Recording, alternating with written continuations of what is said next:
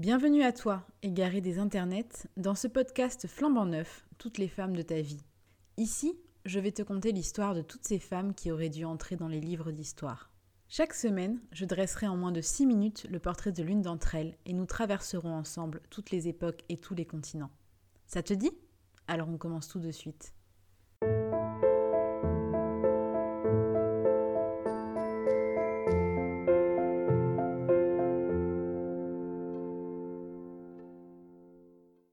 Dans ce troisième épisode, je vais te raconter la vie de Jeanne de Clisson, dite la tigresse bretonne ou la lionne sanglante, pirate du XIVe siècle qui terrorisa l'armée française par vengeance.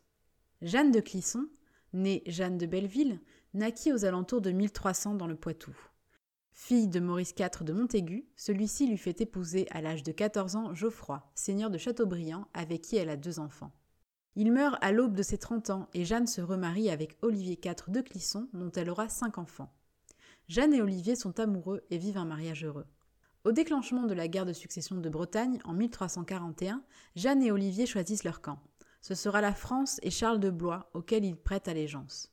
Mais en 1342, alors qu'Olivier défend la ville de Vannes, le siège de la ville tourne court et il est capturé par les troupes anglaises. Relâché dans un échange de prisonniers, Olivier rentre chez lui en Bretagne, ne se doutant pas que son destin est à présent scellé. En effet, le roi Philippe VI en est persuadé. Olivier de Clisson l'a trahi et travaille pour l'ennemi anglais. Il l'invite, avec d'autres notables bretons, au Châtelet de Paris pour un tournoi célébrant la victoire française. Ne se doutant de rien, Olivier est arrêté pour félonie, puis décapité en place publique aux Halles en août 1343. Le roi fait envoyer sa tête à Nantes pour être exposée sur une lance au château de Bouffay et décourager les trahisons bretonnes. Jeanne vient de perdre l'amour de sa vie et l'honneur de sa famille. Elle emmène ses jeunes fils Olivier et Guillaume à Nantes pour leur montrer la tête exposée de leur père et leur fait jurer qu'ensemble ils se vengeront du roi de France. Jeanne se lance alors dans une vaste entreprise de vengeance.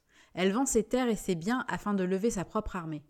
400 hommes dont plusieurs seigneurs bretons la rejoignent. Son but frapper fort la couronne de France. Elle attaque trois châteaux occupés par les hommes de Charles de Blois et fait massacrer l'ensemble des garnisons sur place, à l'exception d'un homme, dernier témoin vivant.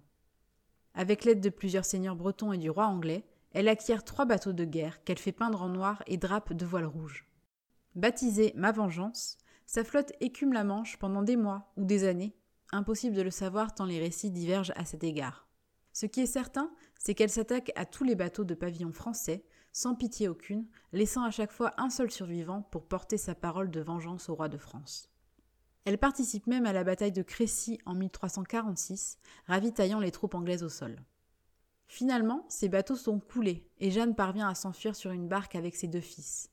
Le plus jeune, Guillaume, meurt de soif et d'épuisement, mais elle rame jusqu'en Angleterre avec son aîné, Olivier. Lasse, Jeanne se remarie en 1356 à un lieutenant du roi Édouard III, Walter Bentley. Elle meurt en 1359 en Angleterre. Impossible de distinguer, dans l'histoire de Jeanne de Clisson, la vérité historique de la légende construite au fil des siècles. Ce qui est certain, c'est que la vengeance de cette femme face à l'injustice de la monarchie a pris une forme radicale et violente.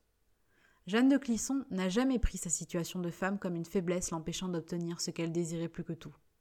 Son agressivité, sa colère et sa violence prouvent que ses attributs ne sont pas réservés qu'à un seul sexe, le sexe masculin, et que nous sommes toutes et tous conditionnés par la société patriarcale dans laquelle nous vivons depuis des millénaires. À travers l'histoire de Jeanne de Clisson, c'est un peu toutes les femmes de nos vies que nous retrouvons. Jusqu'à la prochaine